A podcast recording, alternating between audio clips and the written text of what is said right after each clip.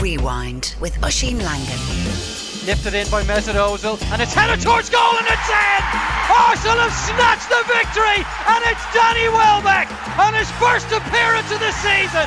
Yes, uh, we are showing great character, I think, and uh, great level of intensity and energy from the first to the last minute, and uh, we gave absolutely everything and took all the risks paid off against a very good Leicester side. Tottenham Hotspur have the opportunity to take the lead in this big tussle in the title race from the spot after Rose's ball in was blocked by the arms of Raheem Sterling and to be honest with you oh. it looks like it came off his back It's the same uh, referee uh, Clattenburg we lost against Tottenham in the first round with two clear goals in offside and now with a penalty that was decisive for for the game, so I don't think nothing more. Eric Lamela trying to add to it as he darts straight through the middle. Lamela fall in towards Eriksen. What a chance! 2 1 Spurs! Christian Eriksen may well have won it for Tottenham. And at the moment, Spurs are heading second in the table. So Ireland will be desperately disappointed. Once again, they've built a, a potentially match-winning score and weren't able to see it out.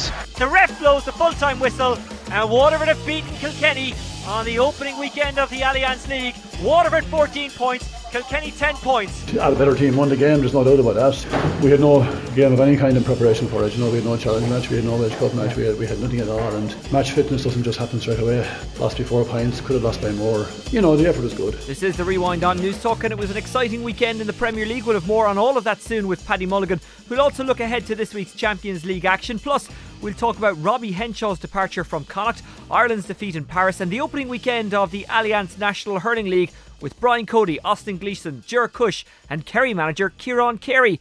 Let's start though with Paddy and Team 33 and off the balls Raf Diallo. Paddy, we'll uh, begin with Arsenal and Spurs. Did they prove their mettle this weekend with the victories they got at home to Leicester in Arsenal's case and away to City in Spurs' case. No, in, in, in Spurs' case, yes, to a degree, but I, I, didn't think in Arsenal's case that they showed any steel at all. I, I thought that Arsenal were quite poor yesterday by the, by the very high standards that, that they have set themselves over a period of time, and especially with the quality of player that, that, that was on show yesterday. I thought that Leicester were very, very unlucky uh, not to at least come away with a point.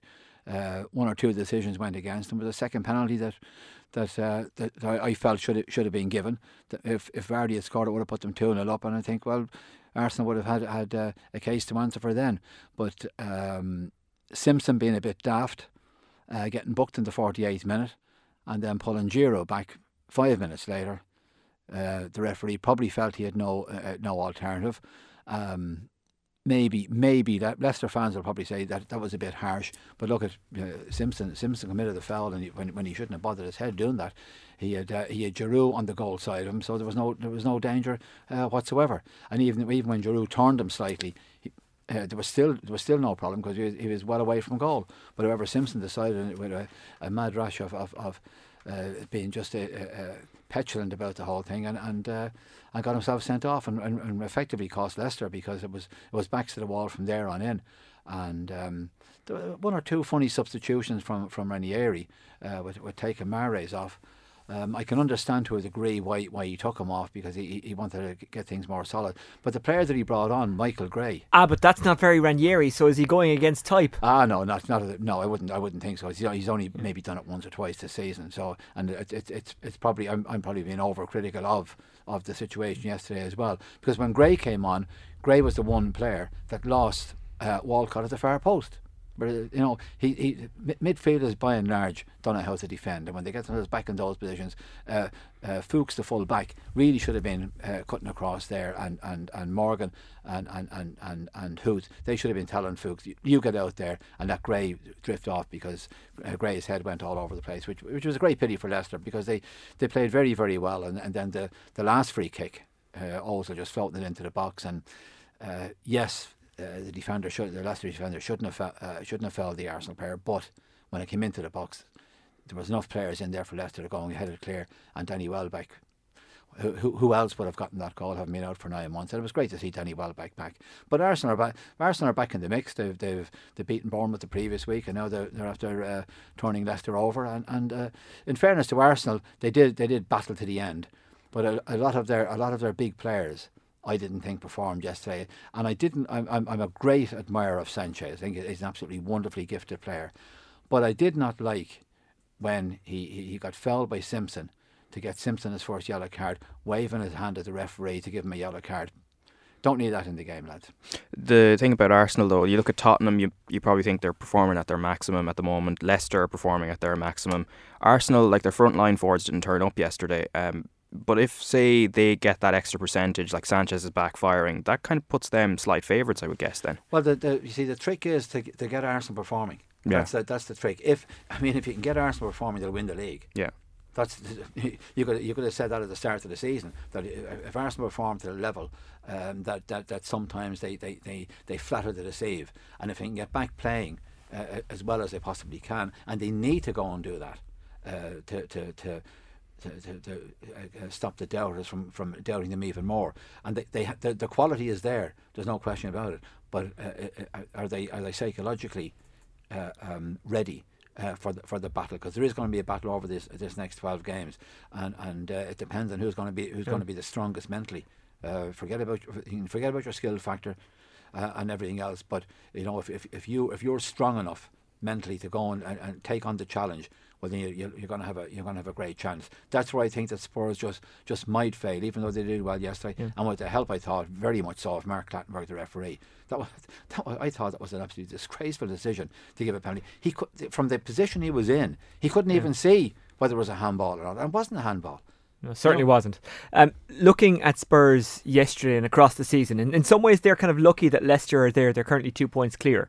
And the reason I say that is because it takes the focus off Spurs. There's always been question marks about Spurs. Do they have the bottle? Do they have the grit? Do they have the mentality? Do they have the mettle? Alex Ferguson famous, uh, famously saying to his team once, "Come on, lads, it's only Tottenham." In- other words, you know, we can breeze past these lads if we stand up. Yeah. Has Pochettino found that mettle? Has he given them something? And if so, did we see that yesterday? And how? for me, for me to have to go and win the league from, from, from this position now to see if whether they have that mettle or not, it's no good coming second or no good coming third. Uh, for for Spurs, I don't think. Now, having said that, it's been 1960-61 season since the last one uh, uh, of the league, which was the old first uh, old first division. But yesterday they did they did come back at City. I thought that when City equalised, I, I thought watching it said, "Go on, City, now you can you can go and win this," but they didn't. Now they didn't be uh, for for for just one or two reasons that City went to sleep in midfield. Uh, David Silva was obviously very, very unfit. Uh, he, he had an injury during the week, and they took the gamble and they played him. And to me, he didn't play well. Aguero had an absolute nightmare. The worst I've seen Aguero play. His first touch, which is absolutely uh, brilliant all the time, was was woeful yesterday. He had some. He had, he had one or two great chances that normally he'd be getting shots away. Uh, it didn't happen for him yesterday. His, his his running off the ball wasn't good. His positional sense wasn't good for whatever reason. But look, at Aguero's a wonderful player, and he just had, had one of those days. Yaya Toure goes and loses the ball for the for the winning goal, and Kolarov who was brought on, in to try and win the game for, for, for City. Goes and wins the game for for uh, for Spurs by allowing Eriksen just walk past him and, and slot the ball home. Wonderful finish from Eriksen, take nothing uh, nothing away at all from Spurs. It, it was a, it was a smashing uh, a smashing victory considering they've got some right hammerings over the past few seasons uh, at the Etihad Stadium. But you have to question the desire of, of, of Manchester City. I mean, Kolarov certainly didn't didn't play with any when he came. Yes, he yes he made the goal, but he's got to defend as well. And to, to allow Eriksen do what he did, it's just totally unforgivable. So Pellegrini, you know, he, he, he must be just tearing his hair out at this stage because the defending from City, even with Kompany back, again wasn't good. And with Zabaleta, I think Zabaleta is a very, very good player. I think Kompany is a very good player, but they still, they, they, they, they still just, uh, they just can't uh, seem to be able to, to finish out a game these days. City. So ano- another defeat for them at home. I mean, Leicester went there last last weekend beat them three one and beat them very well. Spurs didn't weren't as convincing as Leicester were the previous week, but Spurs still got the three points. And, and that look, that's all Spurs are going to be interested in. And if they keep winning like that at the end of the season, who knows?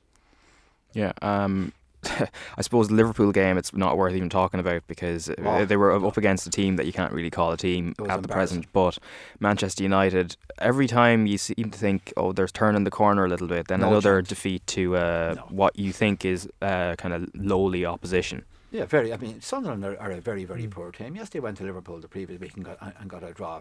Don't ask me how. Don't ask me how they ended up getting a draw at Anfield. Only because of the, the, the good Samaritans of Liverpool Football Club. That I, I, we feel sorry for for Sunderland. We let them at least get a draw out of this game, and and they got the draw.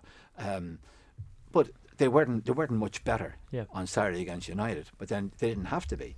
Because United are, are absolutely woeful, and Van Gaal can turn around and say that that uh, we- we're, we're, we're playing good, expansive football.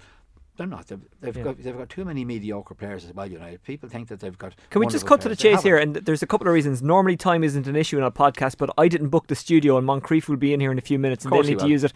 Should they just get rid of Van Gaal now? There's a t- talk in the Sun today that Jose will come in before the end of the season. Yeah, but uh, uh, see, Man United are letting themselves down as far as I'm concerned. They should have got rid of Van Gaal a, a, a while ago. When, when the talk of, of, of, of Mourinho uh, was coming to the fore, that's when they should have got rid of him. Not leave Van Gaal hanging there like like like, like, like a lunatic that, that, that he is at Man United. It's very, very unfair on the man. Whether I like him or not, or whether Man United fans like him or not, is immaterial. Don't you know? Don't hang the man out to dry, and that's what they're doing at the moment. Make the decision. Uh, maybe perhaps Woodward isn't a man to make decisions because this decision should have been made a long time ago. You've got to get rid of Van Gaal. It's as simple as that, and you probably have to get rid of Giggs as well. And if Woodward isn't careful, he'll probably have to go also. Yeah. because he's he's the one that's, that's appointing these people. And, and you're hoping, well, Man United fans are hoping that with, with Mourinho coming in, that at least they're going to, you know, uh, get a few years. But then some fans are saying, ah, he's, he's only a three-year man.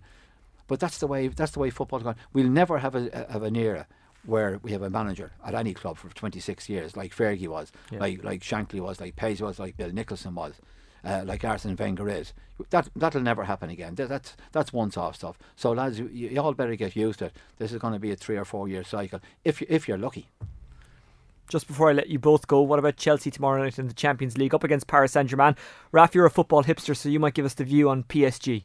Yeah, PSG was the most interesting uh, news from uh, their club is Serge Aurier, their right back. Now he wasn't the starting right back, but um, he uh, a video emerged of him insulting the uh, the manager Laurent Blanc and also Who has signed a new deal? who has signed a new deal, who is there for the long term. So that's not exactly the best preparation. However, on the pitch, in terms of results, they've just blown the rest of the French league away. But that's naturally going to happen Yeah. just because it's the French league, and you know the other clubs don't have the money that they do. So. They're, do- they're doing a bit of a Celtic at the moment. What are they? 24 Well, points ahead Celtic aren't even doing a Celtic Oh, this season. actually, yeah. As we speak, they could be um, they could be pulled in by Aberdeen, Could who be play level, Inverness yeah. tonight. Yeah, it could be level tonight. Raf, uh, Chelsea up against Paris Saint Germain. Um, I don't know whether or not I fancy Chelsea or not here because in the Premier League they've been distinctly average, but look, they've got this far in the uh, Champions League, and it's hard to judge how good PSG are given that the, the French league is so poor. But they've slipped up uh, before Chelsea against PSG. Oh yes, yeah, and and and uh, you'd you'd you'd probably be if you were a bet man, you'd probably going PSG over the two games. Uh, Chelsea were excellent last Saturday, and the best the best they've probably played all season. But can they can they repeat that now tomorrow night? And and you'd be having you'd be having your doubts, especially John Terry went off injured. Um, whether he's going to be fit or not is is going to be very interesting to go and see. But you'd, you'd nearly be fancying PSG to go and to go through over the two legs. The only thing that might come, one of the things that might come against PSG is the fact they don't have much opposition in France. Yeah. And if w- w- with the way that Chelsea play and the style of play, they just might grind something out, and that and Chelsea are very very good at that. Even even Are Chelsea more suitable to the. Champions League at this stage? And- if so, why? Yeah, I think so because they they've um, they can they can they can grind something out, and they're playing a different type of team. They're playing different types of, of, of mentality, and and Yeah. uh, teams like to knock the ball around. They're not going to hit you too quickly in the break.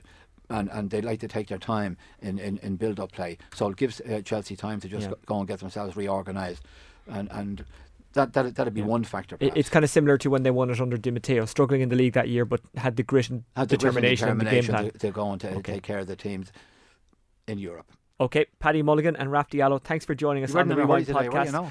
A little bit. Uh, don't worry. Moncrieff, don't worry worry. Next Sean. week, I know he's your fellow Galway man, but look, he's booked the studio fair and square. Uh, lads, I won't make the same mistake next week. We'll have a bit more time, hopefully. But uh, I think you was got it your it mistake. You're in trouble. My first That's one only ever. because the day show won yesterday. You That's know, right. That's why My focus your was head's all over the place. My focus, but listen, just because you killed Jesse James, don't make you Jesse James. So we're not taking Liam off uh, Kilkenny yet. Listen, Paddy and Raf, thank you very much. Thank you.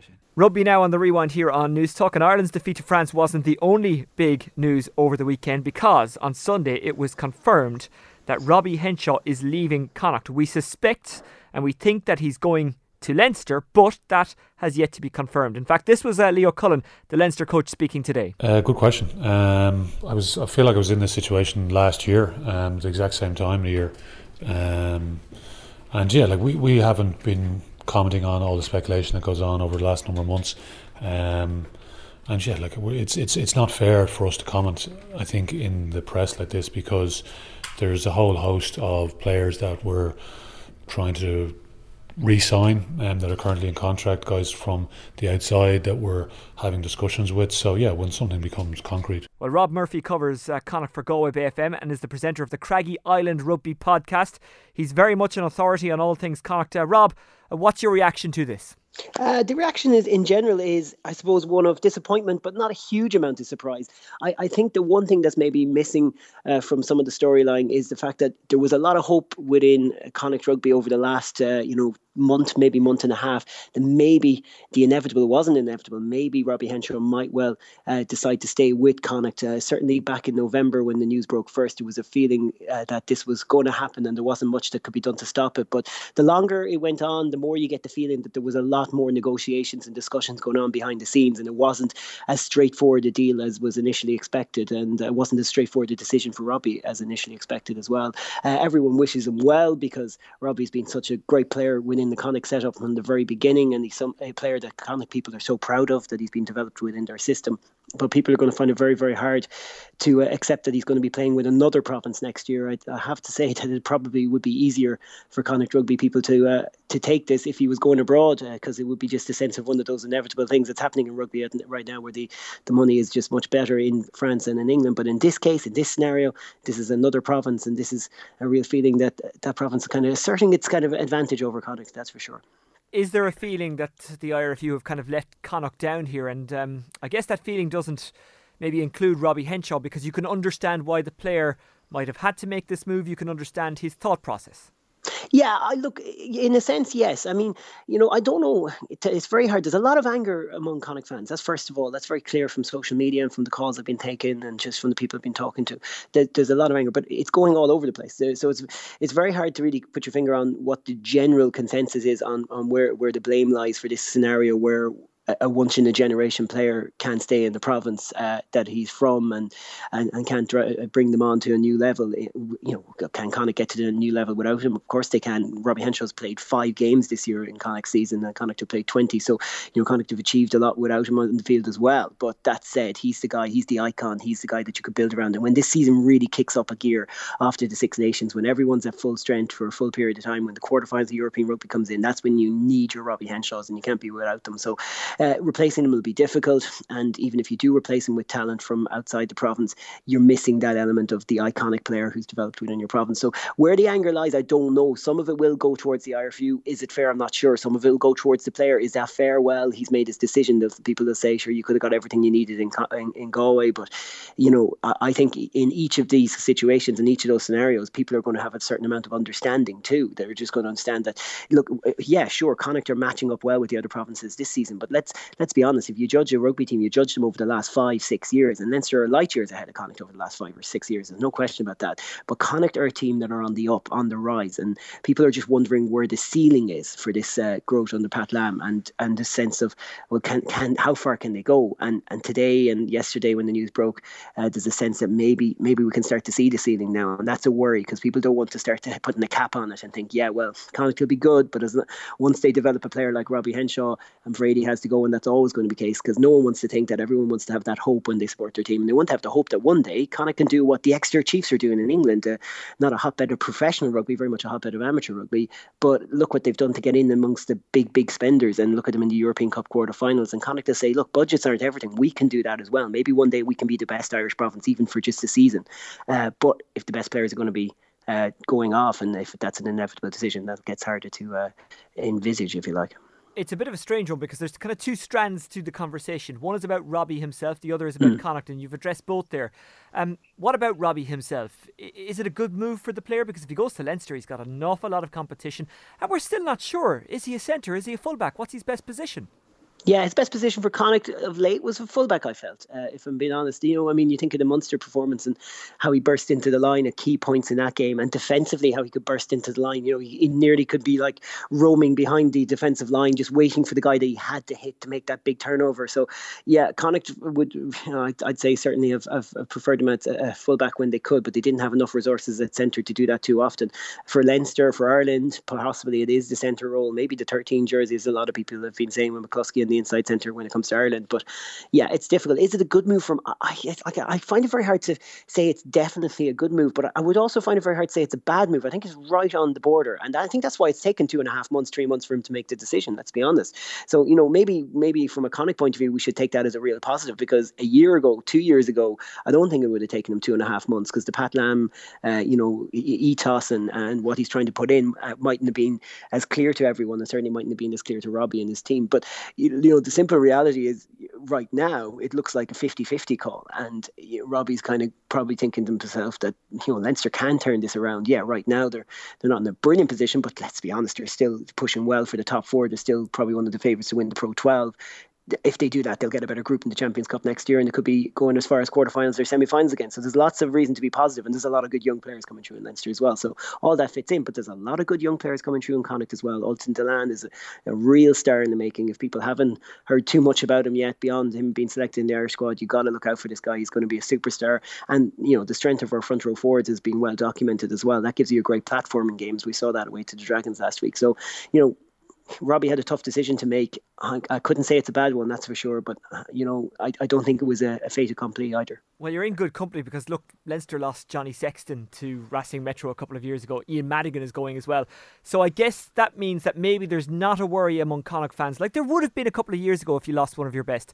That you know, what's the point in us producing these players if we're just going to lose them anyway? Because okay, you're losing Robbie, but look at the game last week against the Dragons, going to Wales, winning with the bonus point, and that was done with many guys who came through the system, came through the Connacht system, I mean. Yeah, absolutely, and maybe that's just the way it's going to have to be. You know, I I do feel like it's very hard to compare Robbie leaving Connacht with anything else that's ever happened in Connacht rugby because even when Johnny O'Connor left, even then, you know, and he was an iconic figure um, at at the time. Even then, it was just it was just along the kind of lines of oh maybe it's better from and he was going to England. So it's just that this one's a little bit different, and maybe that's why I'm seeing a lot of that on social media as well. A lot of Connacht fans very defiant about it, saying, "Listen, as far as we're concerned, you know, this is awful." Disappointing, but at the same time, we've built a really good foundation here, and this doesn't have to affect the long term growth of Connacht. And, fair enough, I mean, five players in the Irish squad. I think there's six in the under 20 squad. The academy is constantly getting great praise. But, you know, there's a mindset around there uh, throughout the years that Leinster always makes more sense for the superstar talent. As there was articles today just em- emphasising that, you know, Henshaw playing alongside some of his colleagues in the Irish team is better, is a better scenario, uh, you know, week in, week out when he plays with Leinster, when he teams up with Johnny Sexton and maybe Garry Ringrose and others.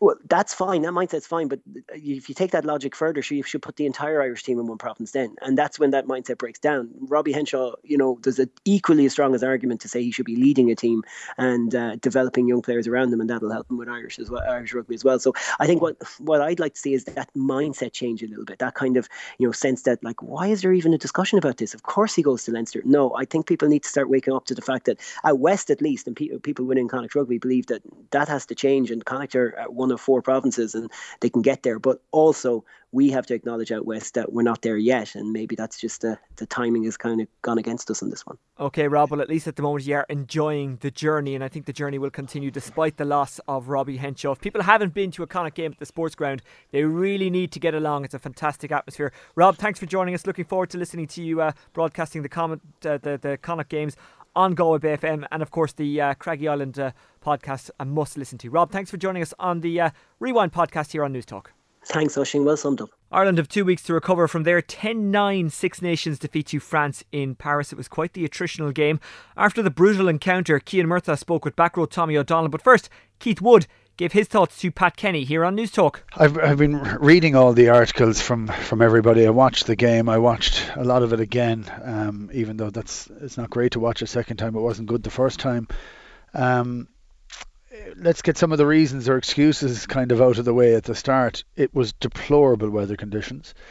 Um, and it, I mean really deplorable. It, it, just it bucketed down for the whole time. It didn't come across in the television screens because I watched it afterwards, and yeah, it was but horrible. aren't we supposed to be used to that kind of no, stuff? No, we are. No, I'm just I'm just saying it. I'm not I'm not offering them up for, for, for whatever. I you know I thought we played. Um, we we just we played conservatively because you'd expect to play conservatively in that weather um, albeit we have been playing pretty conservatively, I think, for the last for the last year anyway. Um, we just we didn't we were in control for 40 minutes 35 minutes of that game we were in total control and we didn't get the scores that we yeah. needed to get and that's where it comes down to. We issued a kick at goal after about 15 minutes which we shouldn't have done. We kicked it into the corner.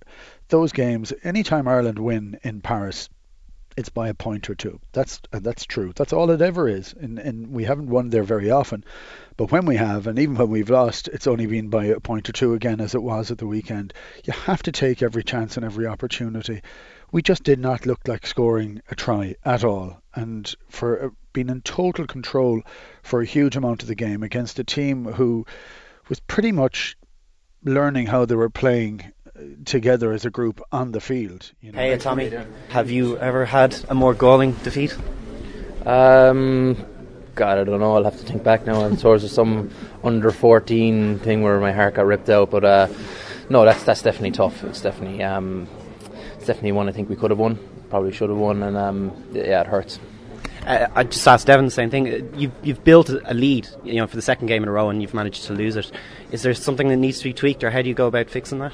Um, no, I think we just need to be a little bit smarter, a little bit, bit, bit, bit cuter, I suppose, with our possession. and Definitely a bit more accurate when we with our possession when we have it, and turning turning good field position into scores and keeping the scoreboard ticking over. And I suppose taking that, that little glimmer of hope away from teams. Mm. You were. It was quite early in the game when you came on, but already it was quite clear that, that France were targeting players, maybe a little off the ball or whatever. What was the like? I mean, the serious intensity going into that game. was there anything in particular that you felt you needed to do when you came off the bench?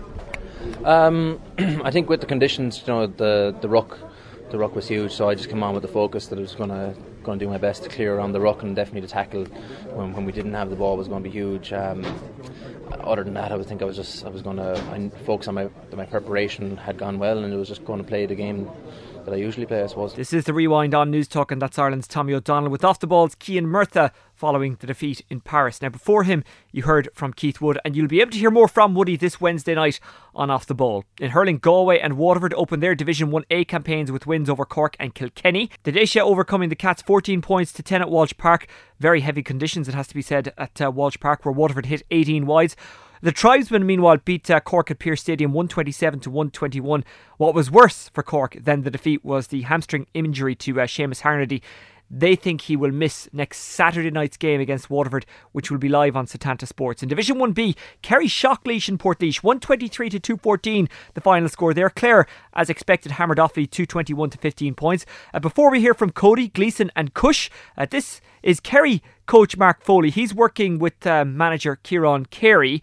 Uh, but first, let's hear from Carey and um, his colourful, colourful retort to those who wrote his Kerry team off. Well, at the end of the day, we, we, we were, our intention was always to take a match by match anyway, you know, really, and uh, you know, you know, it was fairly highlighted over the weekend in relation to the, the papers that the green and gold were odds-on favourites to uh, go down from Division uh, 1B, and maybe they, they might scratch, be scratching the back of their poles after today. Thank you, Mark. on that, uh, I suppose you'd have to say as well, the skill level by Kerry today was super, superior to Laois, I'd have to say. Yeah, well, as you know, Mike, and I haven't met you like at Kerry games over the last couple of years at club level, like the skill level is there. It's just trying to get the boys up to the, that kind of level of intensity and to try and get them up to the pitch of the game, which is a big, big difference in playing like like Christy Ring with all due respect, like and did a great year last year. But the skill level is there. Once they get used to playing at that pace, they're all able to hurl. Like I mean, the, there's hurlers in Kerry I've seen over the last few few years at club level like that are as good as any club in the country or any county in the country. It's just a matter of getting them up to that level of, of, of speed and pace and believing in themselves a bit more. But you know, some of the scores we got today were, were top class. You know. Mark Foley and Kieran Carey speaking to Radio Kerry following their win over Laois in Portlaoise. Next up for Laois are Offaly. That's already a massive game given both lost their openers. Now we'll get back to 1A in a moment, but first on Saturday Limerick overpowered Wexford 223 to 15 points on a wet night at the Gaelic grounds. After the game I spoke to Wexford selector Ger Cush about the situation with Jack Guiney. He wasn't part of the panel for the weekend despite the fact that he was named. Uh, first though, we talk about uh, the importance of next Sunday's match at Innovate Wexford Park against Clare.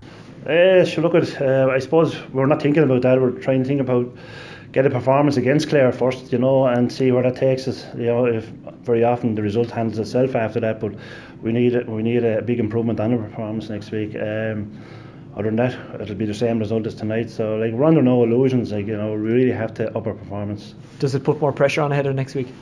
I don't think so. No. Uh, you're hurling at this level, you know, every day there's pressure. You're going to play the best teams in Ireland, especially the first two games we had this year. Two of the top teams in Ireland, uh, you know, it brings its own pressure, but you have to deal with that. Jack out injured tonight is he going to come back soon, or, or what's the situation? Don't, is he still don't know the what the update on Jack is at the moment. There, you know, we'll have to look at that along with a few other lads there. That, you know, they're missing there. Paul Morris is out as well. Another big loss. Connor Mack has a broken thumb, so he'll be probably on for four or five weeks. So I don't know how Moggy's going to be after tonight's game. He got a dead leg, so hopefully that's not too bad. So we'll just see how we are after Monday night and see how our taste. You know. Is Jack still part of the plans? Because there was, a, and I know these rumours fly around the whole time, but there was a rumour that he he was off the panel again.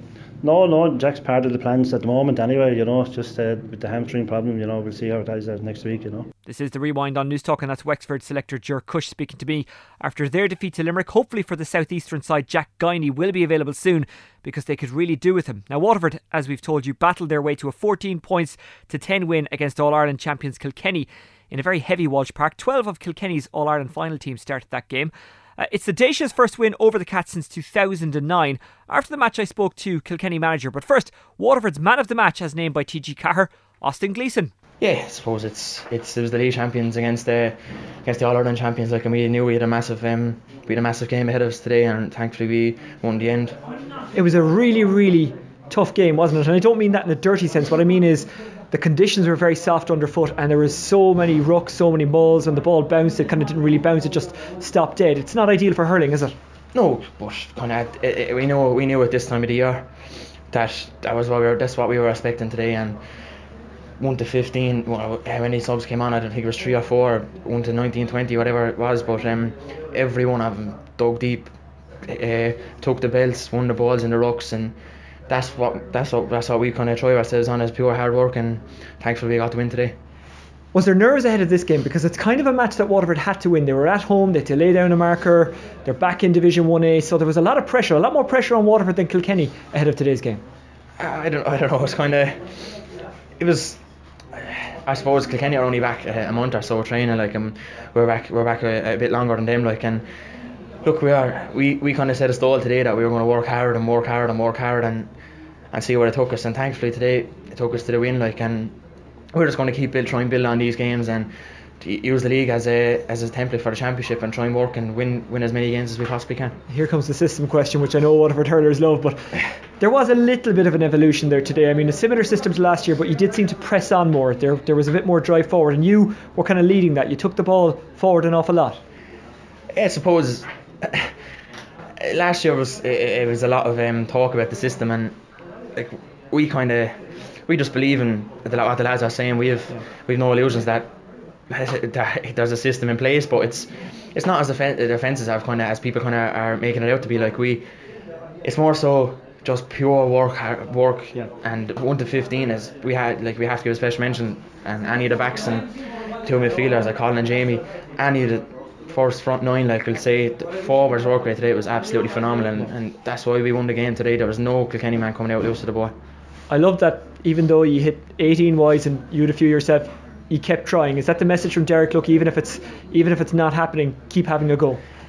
Yeah, I suppose kind of like we had 32 shots on the goal today, and three or four maybe drop short, if not more. Like, and if you're shooting 25, 35 shots a game in this weather at this time of the year, in that muck and in the swirling wind and stuff, you know that's something that we're going to go that we're going to go places hopefully. And we just the message from the lads is like if you have your time, we worked we worked the ball and we got through, and thankfully kind of we got 14 points, like, but 18 boys, we kind of have to work on that. It sets you up nicely for the next game, but many of you are involved in Fitzgibbon Cup this week. That'll be that'll be tough preparation wise for Waterford next week, and it's tough for you guys as well playing these kind of big games at this time of year. Yeah, I suppose it's kind of last year was, I think there was seven or eight of us that actually played six games in two weeks or, or two or three weeks, and we're under like we, we know it's going to be tough for us. Um, I know Colin Dunford, Miall Harney are involved with Carlow. Then you have myself and Shane McNulty with WIT. You have uh, Kieran Bennett with LIT. You have Mikey Kearney with CIT. We have a lot of college hurlers that are going to be playing this, this Tuesday and Wednesday. And we know it's going to be tough for us, but look, if we get our heads down, we work hard, God knows where it'll take us. I'll ask you an odd question now. A goal that you scored in the Munster League against Limerick. It hasn't surfaced on YouTube, which I'm shocked with. It was it was easily the best goal I've ever seen in a pre-season tournament. Just in case people don't know about it, you had the ball uh, in the Gaelic grounds, about uh, maybe 10, 12 metres outside the D, and struck a shot right to the roof of the net. It was one of the best strikes I've ever seen. yeah, I suppose. Uh, Limerick, came, Limerick absolutely tore into us that day, and it was just pure out of frustra- frustration. And I kind of I started inside, and I got really I got an eye like, so I kind of came out looking for a ball, and I said, yeah, have just have a go, and it just ended up going in the corner. So I don't know how I done it. It's been honest with you, but I didn't really know what to do after I scored. I just kind of I just kind of stood there for a minute, and why did I do that? Like, but yeah. oh, look. It's, it's, it's, all about the team anyway, so it's yeah. And just before I let you go, you do have that kind of license to have a go in this team, and it's something that you mightn't have done in the first year, but now it has evolved that you will have a go. Yeah, absolutely. The lads know that like we're willing to try. We're literally willing to try anything as a team. Like, and there's no one going to give out to us. It's all we're backing each other up the whole time. No matter what happens, it's going to be like that. And I suppose we have the skillful players like Jamie Barron, Colin Dunford, Shane Bennett, Paddy Curran. So, look, we, we, we try our best. Well done today. Best of luck during the week. Brian, a defeat on opening day, but um, what did you make of the game? Uh, yeah, I mean, it was, it was tough going, uh, heavy conditions, there's no doubt about that, and kind of. Um, tough conditions enough, but had a better team won the game. There's no doubt about that. Um, and, and to be fair, Waterford had a lot of wides. You know, it could have they could have been more comprehensive on the scoreboard. Really, there's no doubt about that. But look, I mean, it was our first first game. We had no game of any kind in preparation for it. You know, we had no challenge match, we had no Village Cup match, we had we had nothing at all. And match fitness doesn't just happen straight away. So look at um, lost by four points, could have lost by more, but you know, the effort was good. Um, disappointed to lose it, no doubt, because we could, we'd love to win it. But at the same time, um, we realise we're in the real world and we realise we don't just click our fingers and start winning matches. So we just work ahead, and obviously the matches are coming thick and fast now. It's very next Sunday, so it's it's um, to be grand to get two points to start off, but we haven't got them, so we to keep going. Waterford were on top for almost the entire game, but does everything you just talked about there kind of negate that from your point of view? Would you look at that and think, okay, I'm not worried because not much work done, first game, no challenge matches, etc. Yeah, I mean they're, they're facts. I mean they're not excuses. You know, I'm not making excuses. But the reason we lost is because they were better than us. I mean that's the end of the day. The reason probably we weren't at the form we'd like to be at yet are some of those reasons are obviously you have to prepare and get to a level of match fitness, and we haven't we haven't had that. And um, but that's I mean we knew we weren't going to have that, so it's not it's not a major concern or anything like that. Um, we're looking at two objectives for the league, I suppose, really are. First of all, we'd love to win it. Yeah. And secondly, is to uh, look at look at our panel and try and, and deepen our panel and all the rest of it. And um, we'll continue to do that. What do you get out of a game like that? I just walked across the pitch. Shocking conditions, very heavy, very muddy. It looked like a, it looked like a cows had been on the field, not hurlers. Yeah, tough conditions, no doubt about that. Very, absolutely not conducive to kind of hurling and a long ways away, I suppose, in championship hurling. But I mean, at the end of the day, I mean, Waterford are a very, very skillful team. You know, they wouldn't be, they wouldn't be looking to play in conditions like that either. So they will absolutely revel in, in, in good, good hurling pitches as well. So Yeah. it's not as if we're going to have an advantage on them from that point of view, you know. Does the league, on a general point, start a bit too early? Would you like it to start a bit later? Well, it's it's probably it has started a bit earlier this year, I think, but but well, a week or so, whatever it is. To be honest, I, I, I don't I, I give up thinking about those things. To be fair, you know, because it starts when it starts. starts when it starts, and we just try and get ready for it and get on with it, you know. Yeah, And just before I let you go, um, Tipperary next week. Last year you survived with the relegation playoff. It seems to be some years. I'm not going to say you make a, a, a push in the league. What I mean is that some years the league goes well for you, you get to the final, you win it, and other years you seem to be okay with that not happening. What kind of year is it? Is it this year? Is it a real aim the league for you? Yeah, no, we, we, mean, we'd love to win it. Absolutely, you'd love to win it. You'd love to. I mean, the matches he goes right through it, and the the knockout stage at the end are seriously competitive matches. But I mean, as well as that, it's, it's the Allianz Hurling League. You know, it's the second biggest competition we play for, and of course, we'd love to win it. Um, uh, seriously competitive. You know, every team in it now is. You're talking about a team who could win the All Ireland almost. You know, so. That's as it is. Um, we never consciously decide not to try and Yeah. do that. We consciously decide that we will try it, but hugely conscious of the fact too that we want to, um, you know, investigate to strengthen our panel. There's no doubt about that. Are there years where you kind of need to do well in the, in the league, and is this one of those years? Not massively, no, no. I don't see it as a, as, as, a, as a absolute prerequisite that we do well in the league. I'd, I'd see it as something that we'd love to do. But regardless, I mean, like last year, I said we, we came out of a, a match that could have put us, you know, put us in relegation, and we won that game by a point. Had we lost that game by a point, it wouldn't have um, impacted, I think, on our preparation for championship either. Brian Cody and Austin Gleeson. That's it for the Rewind on Newstalk this week. We're back next week with a review of the second weekend of Division 1A in the Allianz National Hurling League. There'll also be FA Cup football, Champions League football, and rugby. Until then, take care. Bye bye. Rewind with Oisin Langan.